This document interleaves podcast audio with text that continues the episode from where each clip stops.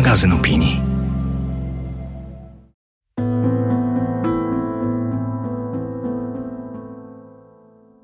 Brutalna, krwawa i do bólu konwencjonalna, a jednocześnie najbardziej internetowa ze wszystkich dotychczasowych wojen. Co się dzieje na wirtualnych frontach tego konfliktu? O dezinformacji, cyberarmiach i różnych obliczach cyfrowej wojny, nie tylko w Ukrainie. Posłuchajcie w 21 odcinku podcastu Jak naprawić przyszłość?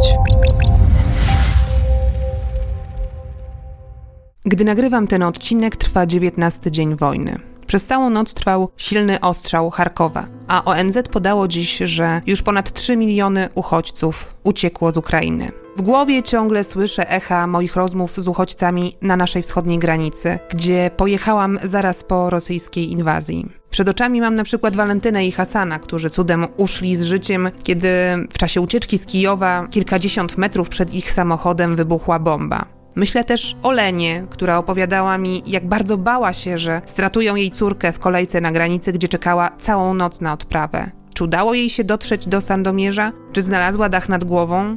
Pamiętam też Chrystynę, młodziutką blondynkę z małą liliową walizeczką na kółkach. Spotkałam ją na dworcu w Przemyślu. Dziewczyna łkając przekonywała, Putin oszalał.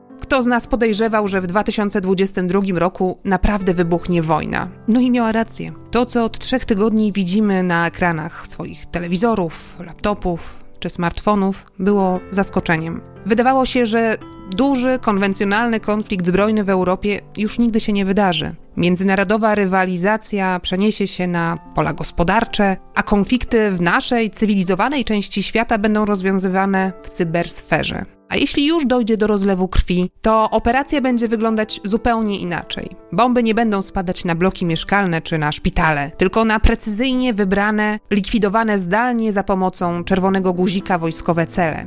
To, co widzimy, no, niczym nie różni się od dotychczasowych wojen w innych częściach świata. Koktajle Mołotowa rzucane przeciw czołgom, ataki rakietowe, zniszczone bloki, krew, łzy i ofiary. Czy tak wyobrażałam sobie współczesną wojnę w Europie? No nie. I prawdę mówiąc, wolałabym jej sobie nie wyobrażać. Wolałabym jej nie widzieć. Choć to podcast o przyszłości, to boję się pisać jakiekolwiek scenariusze. I tak naprawdę wolałabym nie nagrywać dzisiejszego odcinka, bo wojna zawsze wydawała mi się największym z możliwych koszmarów. Gdy myślę o tym, jak będzie ewoluował ten konflikt i jak będą wyglądać kolejne wojny, bo przecież wiara w to, że nie będzie powtórki albo ekskalacji, no to naiwność, to przypominam sobie słynny cytat Alberta Einsteina z 1949 roku. Powiedział tak: Nie wiem, jaka broń zostanie użyta w III wojnie światowej, ale czwarta będzie się toczyć na kije i kamienie. Słynny naukowiec dał tym samym wyraz rozczarowania polityką prowadzoną przez światowych przywódców w szczytowej fazie zimnej wojny. Ja się boję, że za chwilę będziemy świadkami kolejnej zimnej wojny w nowym wydaniu, gdzie zasoby nuklearne będą traktowane na równi z arsenałem cyfrowym. O różnych frontach wojny w Ukrainie, o rosyjskiej dezinformacji rozmawiam z Sylwią Czubkowską, dziennikarką, która od wielu lat zajmuje się nowymi technologiami recenzując zarówno działania big techów, jak i wysiłki na polu cyfryzacji i budowania e-państwa kolejnych polskich ekip rządzących. Sylwia jest redaktorką prowadzącą magazynu Spiders Web Plus i współautorką podcastu Techstorie w TOK FM. Zapraszam nie do końca jesteśmy w stanie ocenić tak naprawdę, kto wygrywa militarnie, czy agresor Rosja, czy broniąca się Ukraina, dlatego że jesteśmy poddawani bardzo dużej presji informacyjnej z jednej i z drugiej strony. Presji w rozumieniu dezinformacji, propagandy rosyjskiej, ale również działań propagandowych ukraińskich. Musimy sobie z tego zdać sprawę, że oczywiście gdzieś serca mamy po stronie Ukrainy, więc odczytujemy pewne filmy, pewne zdjęcia, sygnały w taki bardzo pozytywny sposób, ale to jest propaganda. Nie wszystko, ale część z tego to jest propaganda w takim samym wymiarze, jak na przykład była propaganda w czasie II wojny światowej, polska propaganda, czy amerykańska propaganda, czy brytyjska propaganda antynazistowska, tak? Podnosząca na duchu, wywołująca pozytywne emocje, mobilizująca do walki itd., tak itd. Co zrobić, gdy wszyscy trąbią o nieuchronnej katastrofie? O apokalipsie ekologicznej, technologiach, nad którymi przestajemy panować, rosnących nierównościach społecznych, cyberwojnach, populistach, fake newsach. Możesz próbować odciąć się od złych informacji, uprawiać własny ogródek i udawać, że wszystko jest w porządku. Ale możesz też wziąć sprawy w swoje ręce. Naiwność? Być może, ale wolę wierzyć w to, że działania pojedynczych ludzi mają znaczenie. O tym, jak naprawić przyszłość w duchu filozofii DIY, czyli naszego swojskiego zrób to sam, będę rozmawiać z naszymi gośćmi, ekspertami z różnych dziedzin.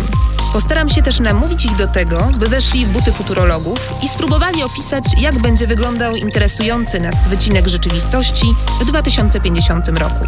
Nazywam się Barbara Sowa i w imieniu magazynu Pismo zapraszam do słuchania podcastu. Mecenasem podcastu jest Accenture. Witamy w cyberwojnie. Tak napisał w 2010 roku Ralf Langer. To niemiecki specjalista od bezpieczeństwa komputerowego, który łamał kod robaka komputerowego nazywanego Stuxnet, czy też Stuxnet. To była konkluzja jego wielomiesięcznych prac nad analizowaniem tego oprogramowania, które wykorzystano do sabotażu irańskiego programu nuklearnego. W wyniku jego użycia udało się zniszczyć niespełna tysiąc wirówek w zakładzie wzbogacania uranu. Rok później Langer tłumaczył w wystąpieniu na TEDxie zasadę działania wirusa i przestrzegał. Think about this. This attack. Pomyślcie o tym. Ten atak jest ogólny. Nie musi być skierowany konkretnie w wirówki, we wzbogacanie uranu. Równie dobrze może działać w elektrowni albo w fabryce samochodów, bo jest ogólny. Nie musisz jako atakujący dostarczać danych za pomocą USB, jak to było w przypadku Stuxnetu.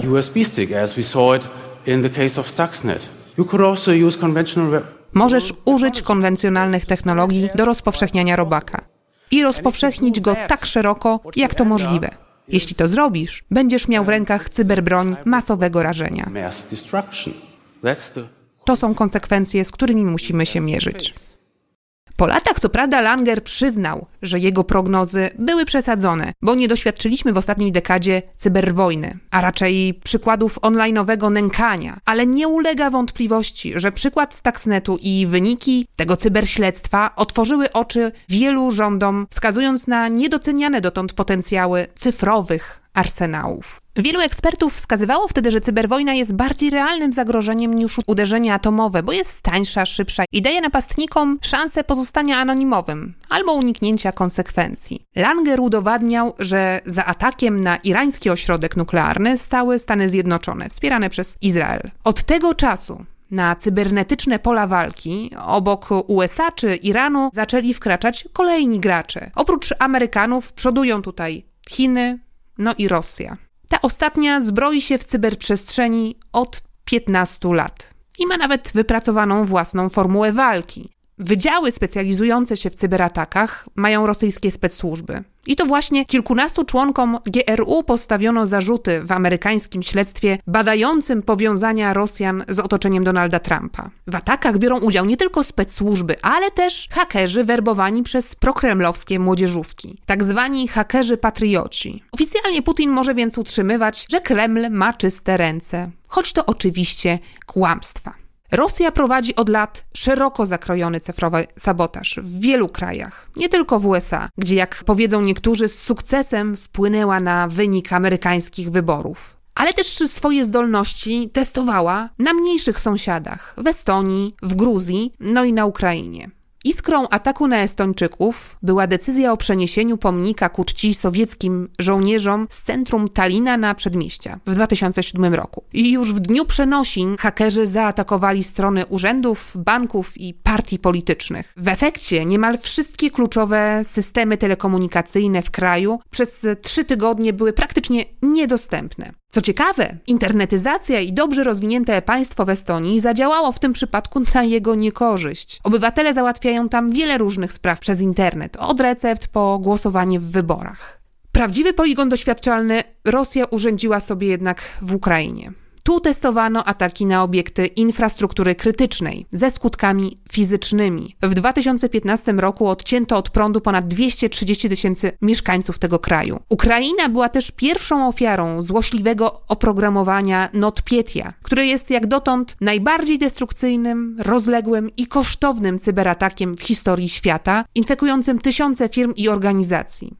Wszyscy spodziewali się więc, że wojna na Ukrainie będzie pierwszą cyberwojną, gdzie walki toczą się równolegle na cyfrowym froncie i w realu. ale jak dotąd nie ma doniesień o skutecznych czy bolesnych cyberatakach na infrastrukturę krytyczną ani w Rosji, ani w Ukrainie. Takich, które skutkowałyby stratami w realu. Ale to oczywiście nie oznacza, że takowych nie było, albo że za chwilę nie będziemy ich świadkami. Po prostu mogliśmy o nich jeszcze jak dotąd nie usłyszeć. Zwłaszcza, że w ten konflikt angażują się już nie tylko cyberarmie powiązane z walczącymi krajami, wywodzące się ze specsłużb, ale programiści, rekruci z całego świata, tacy wolontariusze. Anonymous. We are legion. We do not forgive. We do not forget. Expect us.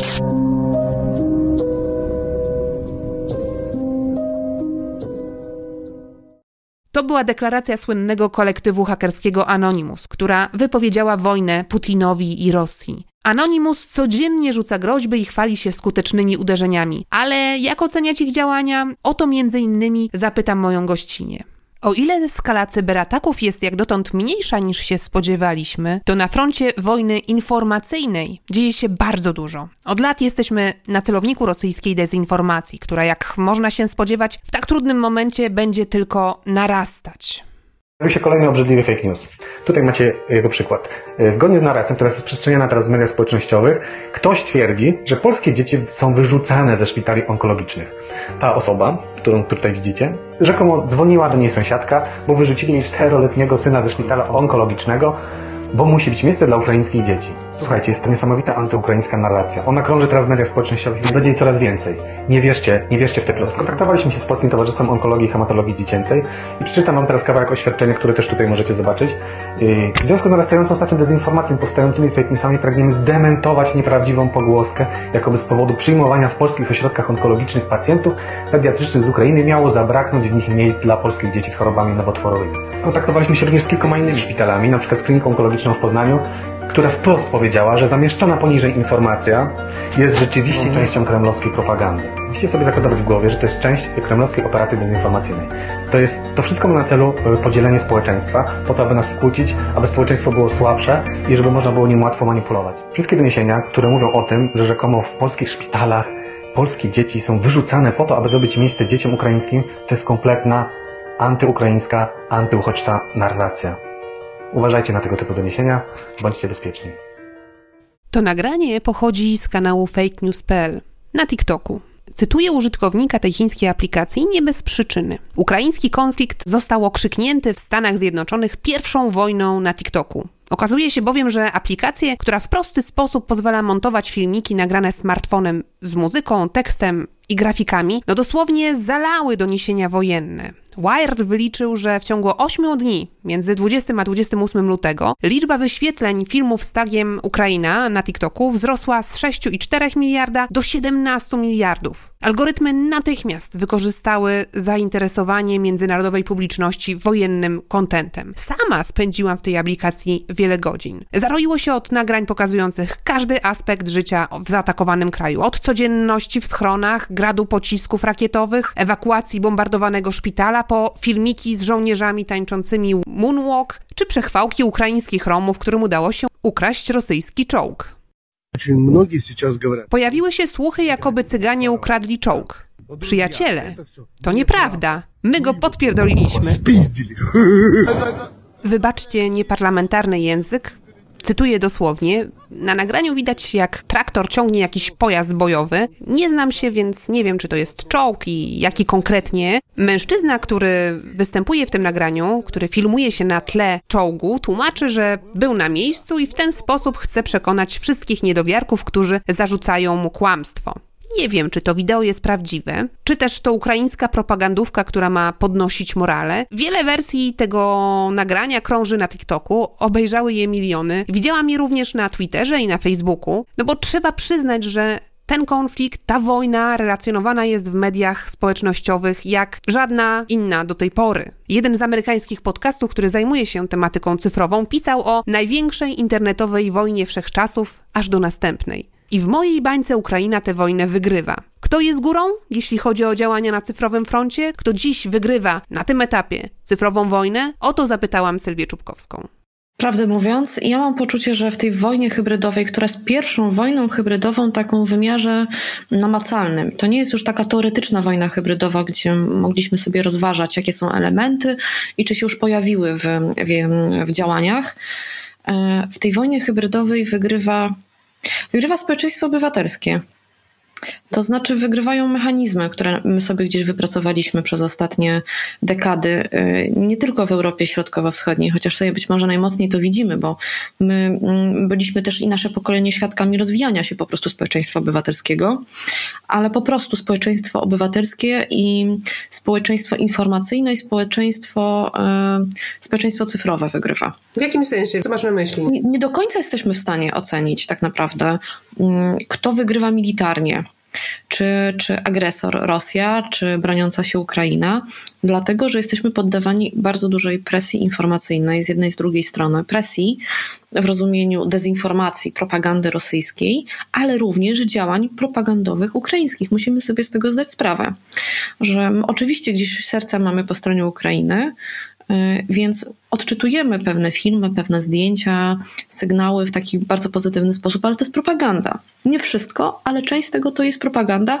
w takim samym wymiarze, jak na przykład była propaganda w czasie II wojny światowej, mm, polska propaganda, czy amerykańska propaganda, czy brytyjska propaganda antynazistowska, tak? podnosząca na duchu, wywołująca pozytywne emocje, mobilizująca do walki itd., tak itd. Tak Więc my jesteśmy poddawani tym narracjom.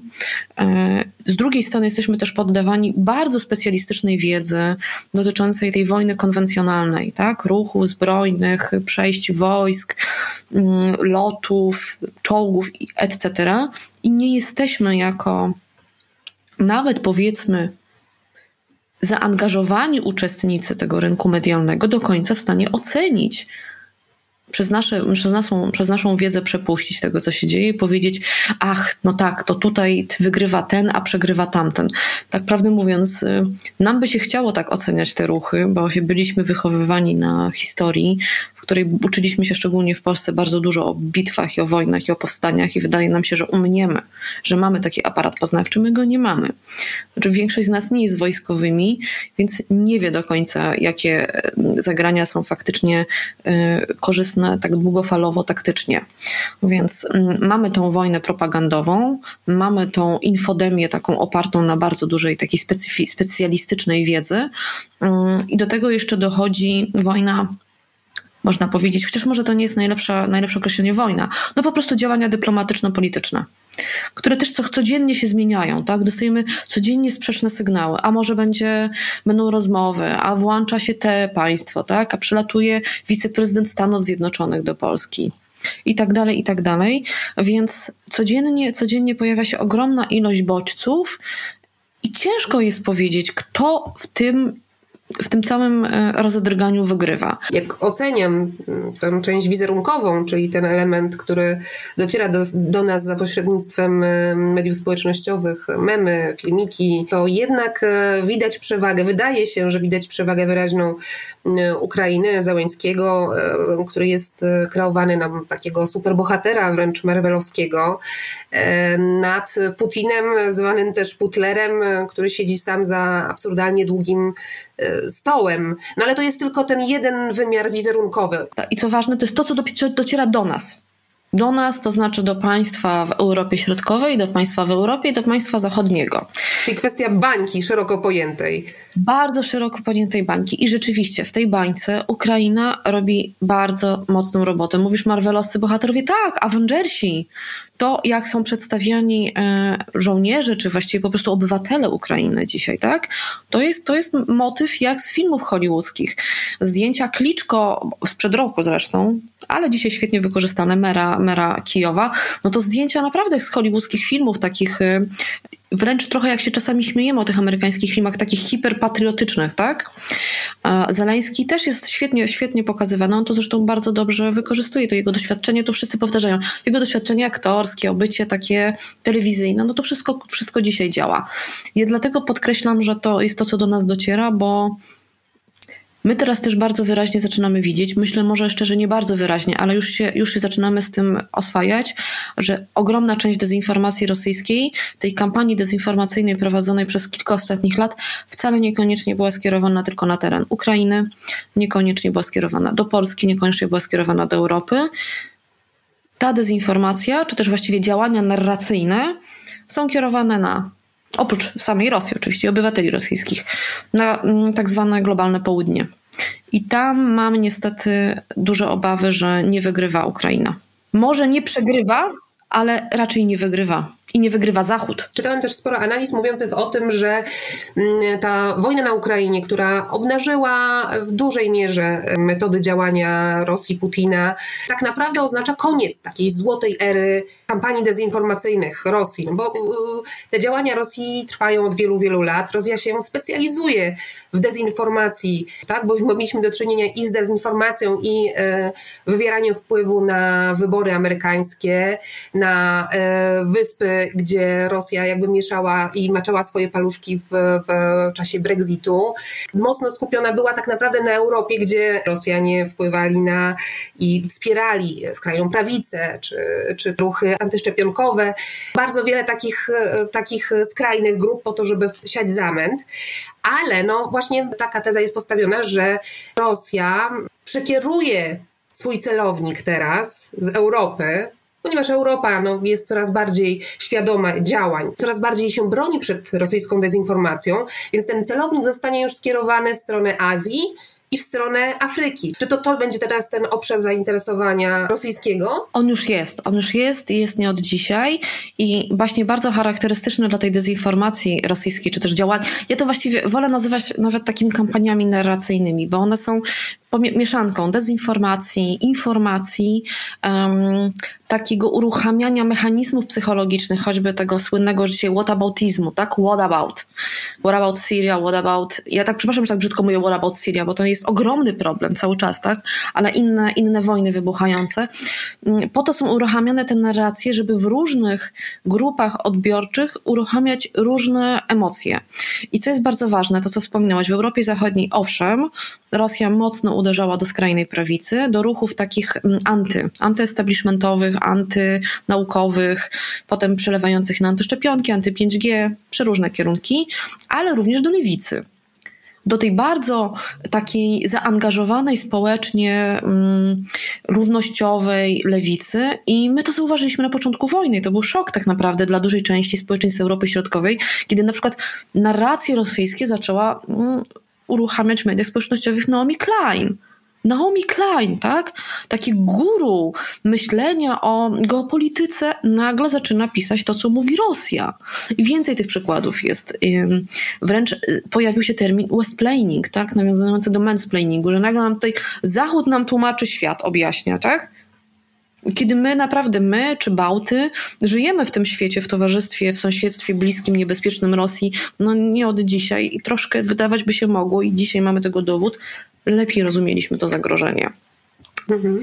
Więc z jednej strony widać przekierowania, widać te naciski ze strony, ze strony narracji rosyjskich na inne społeczności inne części świata, ale one już były. To ziarno było naprawdę dawno temu zasiane i dzisiaj zaczyna się zbieranie jego plonów.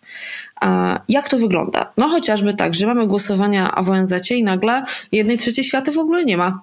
Niezainteresowana jest Ukrainą. Prawda? I mówi, mówią politycy, dyplomaci tych państw, to jest jakaś wojna Zachodu, wojna Europy. To wcale nie jest globalny problem. I trochę, I trochę jest szok, nie? Trochę jest szok i niedowierzanie. Właśnie to jest, to jest efekt długotrwale budowanych narracji, rozbudzania w społecznościach, w społeczeństwach, które potem przelewają te emocje na swoich polityków. Wiemy, jak to wygląda, tak? To nie jest jakiś skomplikowany proces. Przelewania różnych naleciałości historycznych, e, takiego poczucia niedocenienia, tak? I my to bardzo widzieli, wyraźnie widzieliśmy w Polsce i podejrzewam, że ty to widziałaś, bo sama byłaś w Przemyślu, w którym wybuchła tak naprawdę bardzo wyraźnie taka bomba dezinformacyjna wręcz. E, kiedy zaczęły się pojawiać głosy o dyskryminacji uchodźców z Ukrainy, którzy nie są Ukraińcami, czyli są uchodźcami e, z Indii, z państw dalekiego Bliskiego Wschodu, afrykańskich państw, gdzie od razu się pojawił argument, rasistowski. Polscy pogranicznicy, ukraińscy pogranicznicy nie chcą ich wpuszczać, bo to są niebiali. Powiedzmy sobie to wprost. Takie były argumenty. I rozegrana ta historia była dwutorowo. Z jednej strony, oczywiście, jako mm, pchanie narracji o rasistach, o rasistach, że to wojna nie jest, to nie jest wojna z dyktaturą, to jest wojna Europy, bo tutaj są rasiści. A drugi argument, który się pojawił, to był skierowany już wewnętrznie, czyli w stronę polską, taką skrajnej prawicy. E, musimy tu bronić naszych polskich i ukraińskich kobiet. Nagle obrońcy ukraińskich kobiet się tutaj po prostu objawili. Przed tym zalewem, e, przepraszam, że tak brzydko powiem, ale to są cytaty, że tak powiem, ciapatych. Tak, i my, I my znamy tą narrację, my wiemy, kiedy się ta narracja w Polsce najmocniej objawiła. Ona się objawiła w ubiegłym roku, latem i jesienią, podczas operacji Aleksandra Łukaszenki. Dokładnie tak. I teraz widzimy, po co ta operacja była. Ona była po to, żeby parę miesięcy temu zasiać to brudne ziarno, które teraz dawało plony, tak? I dawało plony gdzie? Nie tylko w Polsce, ono dawało plony w Nigerii, w RPA, w Stanach Zjednoczonych i tak dalej, i tak dalej. Zaczęło się rozbijać i odbijać w różnych kierunkach. I na tym polega też tak naprawdę takie wyrafinowanie tej dezinformacji rosyjskiej, bo ona nie jest jedyną. To nie jest tak, że tylko Rosja sieje dezinformację, ale rzeczywiście rosyjski aparat dezinformacyjny jest bardzo doświadczony, rozbudowany, ma ogromne nakłady wewnętrzne państwowe i jest aparatem to znaczy, to jest powiązana, to jest sieć powiązana, mm, powiązanych instytucji państwowych, średnio, znaczy powiedzmy takich semi-państwowych, bo to są media, nie zawsze z udziałem Skarbu Państwa, czy też nie zawsze państwowych.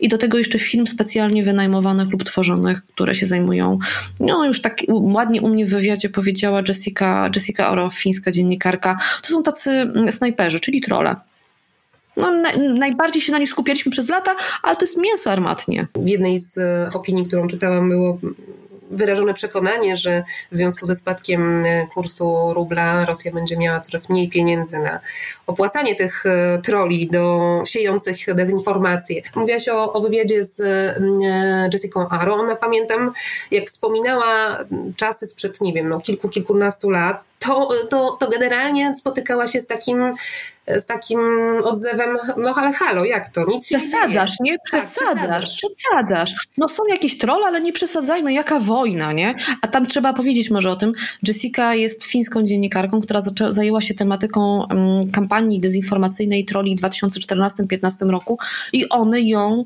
one ją niemalże no, dobiły tą dziewczynę, tak? W sensie ona musiała wyjechać z Finlandii. To znaczy, to jest po prostu trochę nie do uwierzenia, nie?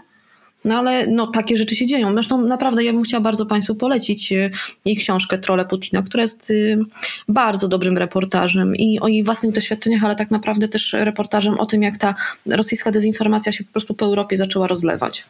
Wrzucimy opis i link do, do podcastu. Wydaje mi się, że Dzisiaj no nikt już nie zareagowałby w ten sposób. Mówisz dzisiaj, ale mamy, mamy który dzisiaj? 11 marca, tak? W styczniu tak reagowali politycy Solidarnej Polski.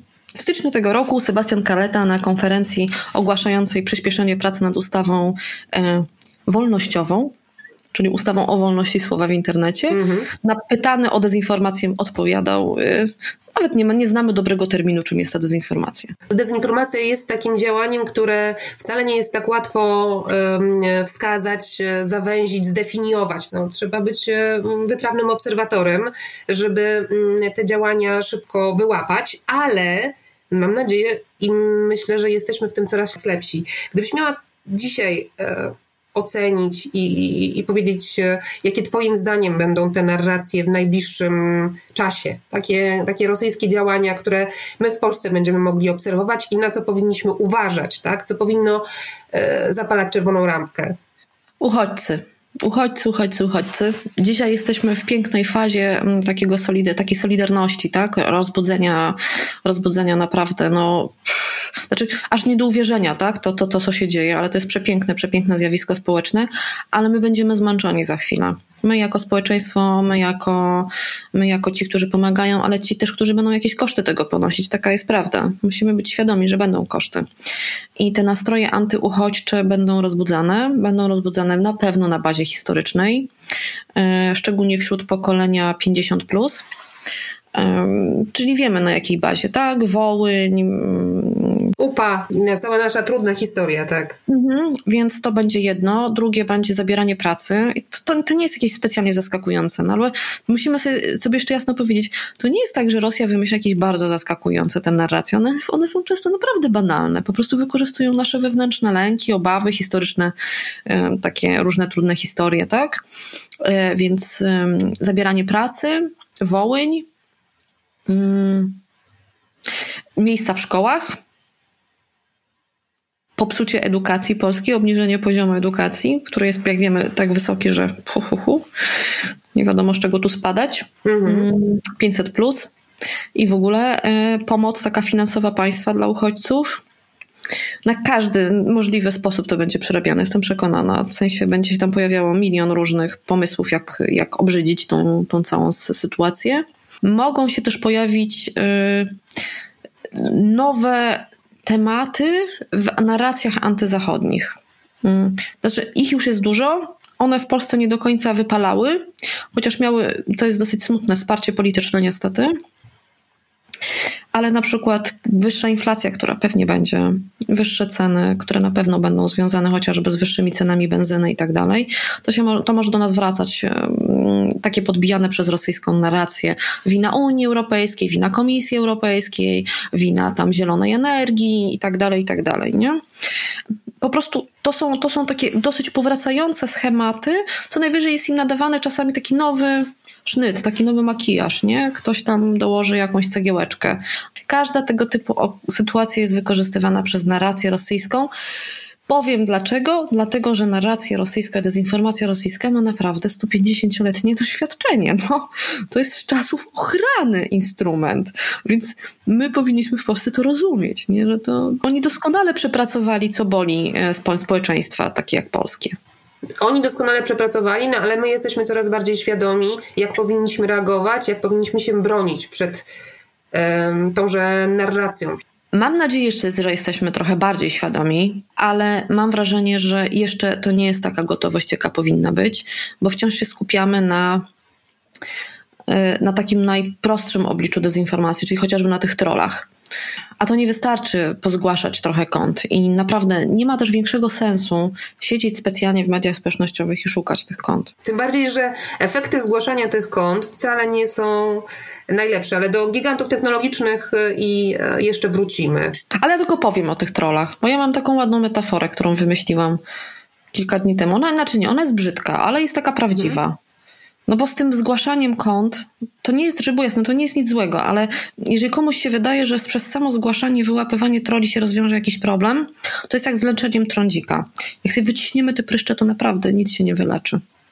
Trzeba wziąć lekarstwo, nie? Trzeba to robić długofalowo, bo tak to się tylko będzie babrało. No właśnie, jakie jest to lekarstwo długoterminowe? Czy i stosowanie powinny, powinny wziąć na siebie rządy, państwo, czy właśnie e, giganci technologiczni, którzy oferują e, najbardziej popularne platformy do szerzenia dezinformacji i nie bardzo poczuwają się do tego, żeby to, z tą dezinformacją walczyć? Wszyscy. Tak naprawdę wszyscy, bo to jest trochę jak szczepionka taka, nie? Jak już przychodzimy do takiej metafor, metafor takich trochę medycznych, szczepionka czy antybiotyk, antydezinformacyjna, jest kilka poziomów, na których powinniśmy pracować społecznie. Pierwszym podstawowym naprawdę poziomem jest edukacja. Ja wiem, jak to brzmi, bo sama jak jako dziennikarz, jak słyszałam od ekspertów, że edukacja jest podstawowa i najważniejsza, to zawsze ziewałam, ale takie jest po prostu. I yy, zamiast Lex Czarnek powinna być prowadzona do szkół, nawet nie do szkół, po prostu do szkolnictwa powszechnego, od, od, od przedszkola, edukacja medialna, szeroko rozumiana. Nie tylko w kwestii tam walki z dezinformacją, po prostu w tym, jak się posługiwać bardzo trudnym środowiskiem cyfrowym, czego nie są w stanie dzieci się nauczyć od rodziców, bo rodzice nie, nie wiedzą tego. Znaczy, w sensie to się tak zmienia ten świat, że ten łańcuch, tradycyjny łańcuch edukacyjny, w sensie przenoszenia wiedzy z pokolenia na pokolenie został zerwany. Więc edukacja medialna naprawdę od przedszkola do końca życia, a przynajmniej do końca edukacji, być może jako rzeczywiście przedmiot, czyli no, wpisanie do podstawy programowej, a być może jako jeden z bloków międzytematycznych. Po drugie, mm, nasza praca, to znaczy praca osób, które są już troszkę bardziej świadome, które powinny pracować ze swoim otoczeniem, ze swoimi rodzicami, ze swoimi dziadkami, ze swoimi dziećmi, ze swoimi kolegami yy, i tak dalej, i tak dalej. I wyraźnie nie naskakując, nie będąc e, w taki sposób pouczający, agresywny, tylko tłumacząc, z czym mamy do czynienia, dlaczego to nie jest prawdą, tak? Dlaczego ta prawda, która jest na przykład, no jest prawda historyczna, na Wołyniu była rzeź, to jest prawda ale jej użycie w nieodpowiednim kontekście e, w celu złośliwym jest już dezinformacją, tak? bo następuje mechanizm tak zwanego prania dezinformacji, wtłaczania informacji prawdziwych pomiędzy te specjalnie wytworzone, żeby sprawić, sprawić no, wywołać krzywdę. Tak? Więc powinniśmy po prostu tłumaczyć, tłumaczyć mm, i być w tym takim, no, tak, tak prawdę mówiąc, takim nieopresyjnym. Bo tutaj każda opresja wywołuje agresję odbiorcy. A trzeci poziom media. I to jest też trochę zadanie dla nas, to znaczy dla pracowników mediów, dla dziennikarzy, żeby przywracać dobry wizerunek mediów, pokazywać, że my mamy ten warsztat. My pracujemy na informacji. Tak jak górnik pracuje na węglu, a rolnik pracuje na zbożu i na ziemi, to my pracujemy na informacji. My się całe życie zawodowe uczymy rozdzielać to plewo od ziarna, tak? Co jest prawdą, co jest nieprawdą. I nawet jeśli zdarzają się sytuacje, wpadki. To są wpadki, nie to są błędy. Więc powrót do mediów, powrót do e, tych źródeł, które się zajmują, tak? Informacją, byłby niezwykle cenny dla ludzi po prostu, tak? Znaczy odbudowanie tego zaufania. Ja tu, wiesz, no nawet nie trzeba wskazywać, które konkretnie media, no przecież ludzie znają, znają naprawdę tytuły e, i mogą w dzisiejszym świecie znaleźć bardzo dużo różnych. Co więcej, no są też e, coraz e, bardziej popularne i coraz więcej takich propozycji mediów, które mm, specjalizują się w weryfikowaniu informacji i w odkłamywaniu właśnie takich propagandowych fake newsów. Tak, tak, chociaż aczkolwiek, aczkolwiek z nimi jest rzeczywiście tak, że one się zajmują raczej fact-checkingiem, czyli, czyli sprawdzaniem, a nie dostarczaniem informacji, tak? Czy też dostarczaniem analiz. I tu jest właśnie jakiś taki kolejny podpunkt w tym, w tym takim moim odczuciu, co jest ważne w walce z dezinformacją. My naprawdę żyjemy w świecie, gdzie jesteśmy strasznie bombardowani. I nie każdy z nas potrzebuje tych co chwilę tych takich impulsów informacyjnych. To jest trochę jak z dietą. Lepiej jeden dobry obiad niż tam cztery paczki chipsów, nie? Więc długie formy, pogłębione formy. Niekoniecznie takie fast foodowe, czyli na szybko. Nie wszystko musimy wiedzieć jako piersi. Znaczy, to naprawdę nie zmienia nam życia. No dzisiaj trudno wymagać, bo pewnie wiele osób, wielu również naszych słuchaczy po prostu siedzi w telefonie, ogląda non-stop telewizję i no po prostu bardzo trudno jest oderwać się od tych informacji, choć wiemy dobrze, że i dla głowy, i dla ducha, i dla ciała byłoby dobrze mm, czasem się od tych e, dramatycznych e, informacji. Albo przynajmniej skonfrontować je z jakąś formą, w której ktoś próbuje naprawdę wytłumaczyć, co się zadziało, tak? Na różnych polach, bo to nie tylko chodzi o te pola militarne, czy też te inf- wojny informacyjne, o której dzisiaj mówimy. Nie wiem, na polu energetyki, na polu finansowym, mm, na polu pff, rozrywki nawet, tak?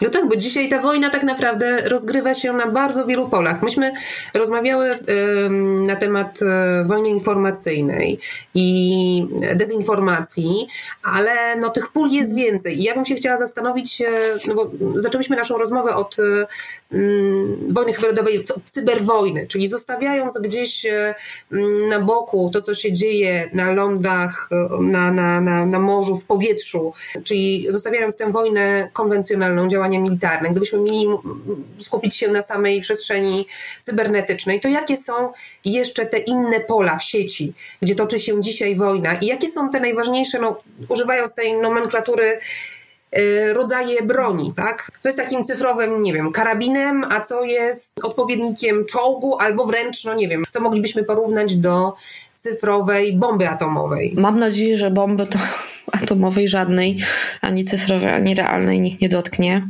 Rzeczywiście mam wrażenie, mm, że mamy takie dwa pola jeżeli chodzi o wojnę cyfrową, czyli wojnę mm, z użyciem technologii cyfrowych. E, jeden poziom to jest to, o czym bardzo dużo dzisiaj mówiliśmy, czyli ta wojna informacyjna, bo to jest bardzo ważny poziom i on jest, on jest tak naprawdę uruchamiany nie tylko dezinformacją, on może być również uruchamiany atakami cyfrowymi. Tymi, które polegają chociażby na wprowadzeniu fałszywych treści, podmianie treści w mediach, podmianie stron internetowych. My to widzieliśmy w Polsce. Te wszystkie konta polityków, które były hakowane, tak? To jest element wojny hybrydowej informacyjnej. E, jakby to porównać do, do jakiejś broni konwencjonalnej? Jestem słaba w takie rzeczy, ale pewnie są jakieś takie bronie, które na przykład rozpylają, wiesz, jakąś taką mgłę, czy... No gaz bojowy na przykład, tak? Można by powiedzieć. Ma, ma oczywiście skrzywdzić, ale przy okazji ma wprowadzić zamieszanie, tak? Zamydlić, powodować na przykład, nie wiem, tam łzawienie oczu i tak dalej, tak? Więc to jest, taki, to jest taki element, który ma prowadzić chaos, ma odwracać uwagę, ma być właśnie tą mgłą taką dezinformacyjną. Drugim elementem są rzeczywiście już ataki powiedzmy klasyczne. Ich jest kilka rodzajów. Są DDoSy, czyli spowalnianie stron, takie zawieszanie ich. DDoSy to są takie ataki, w których wykorzystywane są całe wielkie grupy botnetów, czyli przejętych komputerów, żeby wspólnie wchodzić na jakąś stronę, troszkę jak do sklepu, jakby do małego warzywniaka weszło na raz tysiąc osób, no to nikt nie wejdzie, nikt nie wyjdzie, nie? Wszystko się zapcha. I z tym mieliśmy do czynienia zarówno bezpośrednio przed e, inwazją na Ukrainę, jak i w tak, trakcie. i to są ataki bardzo popularne, one naprawdę występują na świecie od kilkunastu, jak nie kilkudziesięciu już lat. Teraz są wykorzystywane po prostu częściej w stosunku do instytucji publicznych na przykład, tak, czy wojskowych. I tu jest taka jedna ciekawa dana, w pierwszych trzech dniach e, po zaatakowaniu Ukrainy przez Rosję o blisko 200%, dokładnie o 196% wzrosła liczba takich ataków na instytucje polityczne i wojskowe Ukrainy. Czyli no jest ogromny ten wzrost i on się trochę tam spada, trochę rośnie, cały czas jest. Nie wszystkie te ataki dochodzą do skutku, no bo po drugiej stronie są oczywiście bezpiecznicy, którzy no taką cybertarczę tutaj rozpościerają i nie dopuszczają. Ja bym to nazwała te ataki trochę takim ostrzałem z broni maszynowej, nie? Coś trafi, coś nie trafi. A ostrzejsze, trudniejsze są ataki typu już ransomware czy Viper. E, Viper to jest taki atak, który zastosowała zastosowała Rosja 23, z 23 na 24. Czyli zanim wjechały czołgi, to próbowała Viperem zaatakować Ukrainę. To jest atak, w którym jest wykorzystywany DDoS, ale również ransomware, czyli mm, atak polegający na zhakowaniu, przejęciu sprzętu i próbie wymuszenia okupu. Nie, dopóki nie zapłacisz, nie możesz odzyskać dostępu. Tak naprawdę tam był trochę takim oszukany, tym Viper jest takim oszukanym ransomwarem, bo nawet jak wpłacisz, to nic nie odzyskasz, wszystko się spowalnia, wszystko jest zamglone, zniszczone. Chodzi o zniszczenie tak naprawdę, zniszczenie oprogramowania, ale, i to jest bardzo ciekawy wątek, ten atak wykryły prywatne firmy. Wykrył Microsoft w Seattle i wykrył ESET w, w Słowacji, więc dobre kilkaset, kilka tysięcy kilometrów od Ukrainy. Szybko zawiadomiły służby swoich państw, szczególnie Microsoft, i kanałami służbowymi e, poszły, poszedł komunikat na Ukrainę, do Polski, do państw bałtyckich. Udało się większość tego ataku powstrzymać. Tam były jakieś odpryski, ale nie aż takie bardzo groźne. To te ataki to takie rzucanie granatów, nie? To już, to już może naprawdę niestety może niestety rzeczywiście mocno, mocno skrzywdzić. Jeszcze wyżej są ataki celowane już w konkretną infrastrukturę krytyczną, czyli w energetykę, w telekomunikację, e, w służbę zdrowia, w tą oczywiście warstwę, warstwę cyfrową służby zdrowia, w transport. I takie ataki Ukraina zresztą przez ostatnich kilka lat dosyć regularnie znosiła. Najgłośniejsze dwie akcje były w 2015-2016 roku, kiedy zaatakowała Rosja właśnie infrastrukturę energetyczną Ukrainy, raz Kijowa, raz e, zachodniej, przepraszam, wschodniej Ukrainy. E, I tam na kilka dobrych godzin były wyłączane sieci energetyczne w grudniu. To jest bardzo ważne, bo pamiętajmy, jeżeli w Polsce w grudniu jest chłodno, to na Ukrainie jest zimno. Więc jeżeli wyłącza się na kilka godzin, na 6-8 godzin energetykę Kijowowi, to jest to znaczy to jest naprawdę działanie przeciwko ludności cywilnej, tak? E, to jest cyberterroryzm. To jest cyberterroryzm. I jeżeli ja bym miała to porównać do jakiegoś ataku, mam straszny z tym problem. Ja w ogóle nie znam nazw broni. No ale na, nie wiem, jakieś bazuki są, nie? Bazuka. No, to jest, to, to jest już coś takiego. To zostawi potężne, może zostawić potężne, potężne rany. Do niedawna jednak częściej słyszeliśmy o takich przykładach e, udanych ataków albo dotkliwych ataków ze strony e, rosyjskich e, hakerów. Teraz po stronie, no, można powiedzieć, ukraińskiej opowiedziało się wiele grup, w tym chyba najsłynniejsza grupa, taka cyberpartyzantka aktywistyczna, czyli Anonymous Jak ty oceniasz ich działania? E, nie widzicie, ale taką zrobiłam minę troszkę na zasadzie, a, są, są. To znaczy nie, oczywiście. Od strony informacyjnej, znowu wracamy do tej wojny informacyjnej, działania Anonymous są bardzo ważne, bo to są takie działania, które mają podnieść na duchu i Ukraińców, ale też tak naprawdę, no bo dobra, spójrzmy na to tak troszeczkę, znowu wracając do metafory, tym razem filmowej, ten dobry świat, nie? Tą um, republikę walczącą z imperium. Ma tak nam się wszystkim zrobić lepiej na, na, na serduszku, bo tutaj są anonimusi, którzy atakują kolejne a to media rosyjskie, a to strony internetowe urzędów, mm, a to schakują jakieś urządzenia takie techniczne i tam się pojawią napisy, co się dzieje w Ukrainie. No ale prawdę mówiąc, to nie zmieni naprawdę, to nie przechyli szali tej wojny. Nie ma też do tej pory, po dwóch tygodniach od rozpoczęcia działań wojskowych, e, dowodów na to, że Anonimusom udało się coś bardzo poważnego zdziałać. Na wiele z tych głośnych dosyć akcji, które są głośne w mediach, właściwie nawet nie ma dobrych dowodów. E, bo to słynne przejęcie chociażby nadawania przez stacje telewizyjne rosyjskie, to tam się tam wszystko, znaczy to do nas dociera w oparciu o jakieś jedno zdjęcie. No tak trochę słabo, jak jest jedno zdjęcie tego, że dużą stację rosyjską przejęto. Znaczy ma słaby dowód. A, więc ja mam do tego ogromny dystans, aczkolwiek pod kątem takim, pod kątem takim właśnie budowy morale, no to to jest ważne, tak? Tylko to bardziej informacyjnie i mm, wizerunkowo jest korzystne, a niestety może za sobą nieść niekorzystne działania, bo za anonimusami poszły kolejne grupy cyberpartyzanckie i proukraińskie, i antyukraińskie, i za chwilę się pojawią pewnie chińskie, jak się już nie pojawiły. Podobnie jak w realu e, do wojsk ukraińskich dołączają młodzi mężczyźni z zagranicy, którzy przyjeżdżają tam po prostu, bo chcą wesprzeć, e, bo nie wiem, no z różnych pewnie powodów e, przyjeżdżają tam i chwytają za karabin. Tak podobnie też się dzieje w sieci, że gdzieś takie wzmożenie, jest odezwa, również podsycana przez anonimusów i innych cyberhaktywistów, żeby się zaangażować. Okej, okay, masz komputer, jakieś zdolności programistyczne, zrób coś. No nie musisz nawet mieć e, zdolności, bo przecież e, taka słynna akcja, która była e, parę dni temu przeprowadzona z udziałem Google Maps i TripAdvisora, wpisywania pod rosyjskimi restauracjami recenzji, który, w których byłaby zawarta informacja o tym, co naprawdę dzieje się na Ukrainie, po to, żeby dotrzeć do tych rosyjskich odbiorców, którzy no od niedawna tak naprawdę są pozbawieni już zupełnie informacji z niezależności niezależnych mediów. No, więc tych takich e, zachęt jest sporo. I ja mam takie wrażenie, że w tym chaosie no, może oberwać się niewinnym osobom, o, tak bym to określiła. Może się oberwać, może się oberwać niewinnym osobom, ale tu mamy trochę takie dwa tematy, bo raz mamy odezwę, odezwę rządu ukraińskiego w ogóle o udział w IT Army. Ukraina jeszcze kilka tygodni temu broniła się w ogóle przed powołaniem cyberarmii. No jak przyszło to do czego, to jednak stwierdziła, że muszą mieć obrońców tego typu. I tam się zgłosiło już ponad 300 tysięcy osób. To jest w ogóle jakiś taki mega wynik osób z całego świata. Przy czym pamiętajmy, ci, którzy się zgłaszają do IT Armii Ukraińskiej, to nie mają hakować. Ich nikt nie nakłania do łamania prawa. Oni mają być obrońcami w razie, gdyby się coś działo. To raz, a dwa. No na pewno 300 tysięcy osób to tam Ukraina nie wykorzystuje, bo to nie jest jej potrzebne. Wystarczy znacznie mniejsza grupa.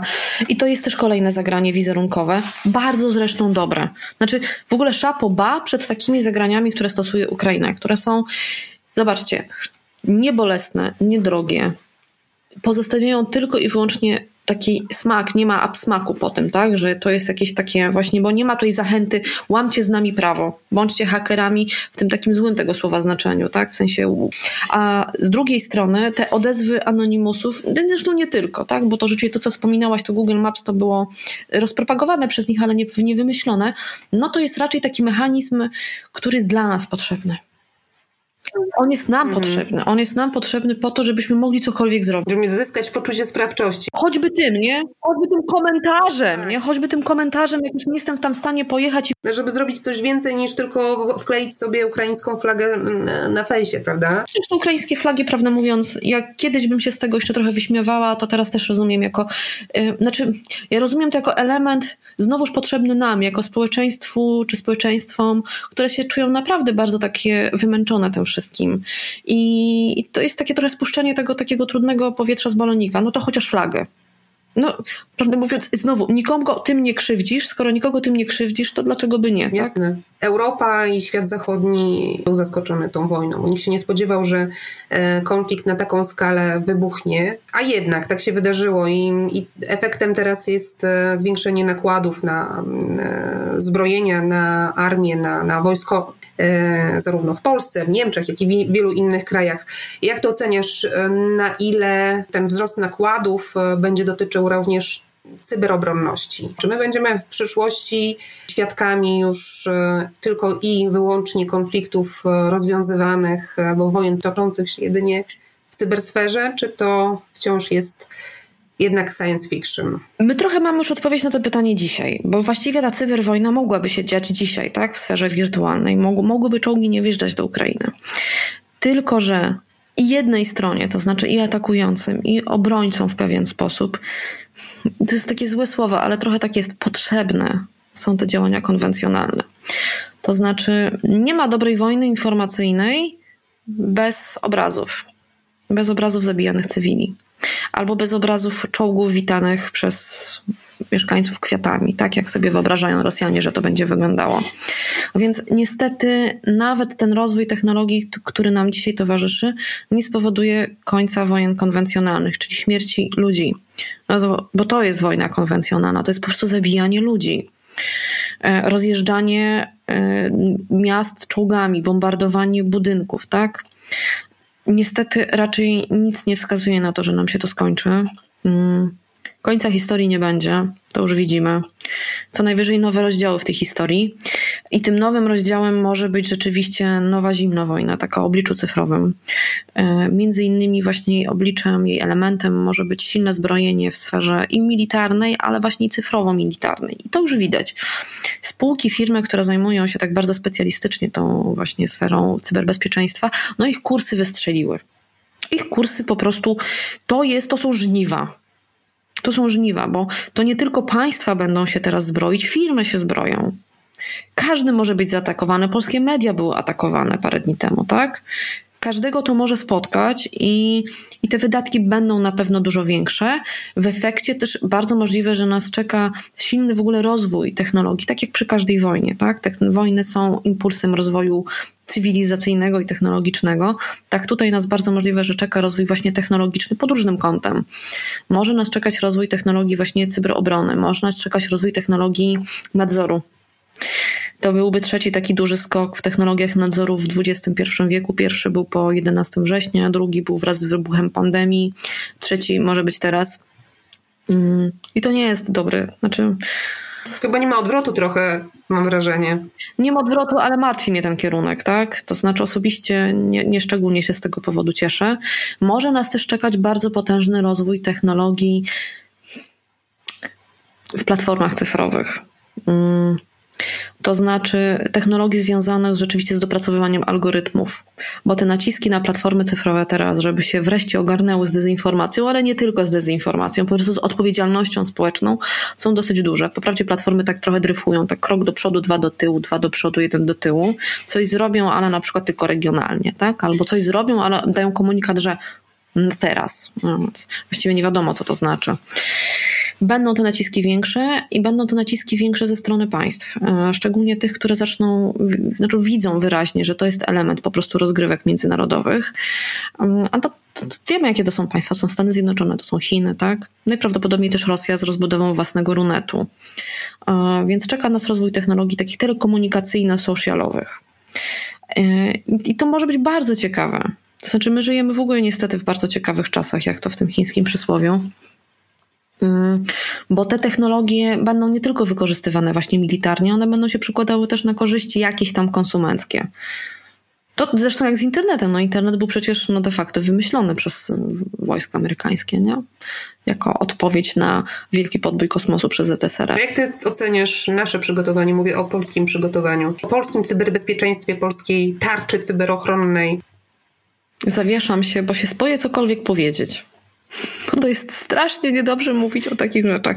Jak się powie, że jesteśmy gotowi, to jest trochę jak płachta na byka. Jak się powie, że jesteśmy niegotowi, to też jest trochę jak płachta. Znaczy, jak się powie, że jesteśmy gotowi, to jest płachta na byka, a jak się powie, że jesteśmy niegotowi, to jest też takie trochę pchanie właśnie tej rosyjskiej narracji pod tytułem o, tu jest tak strasznie, jest chaos, z niczym sobie nie damy rady, nie?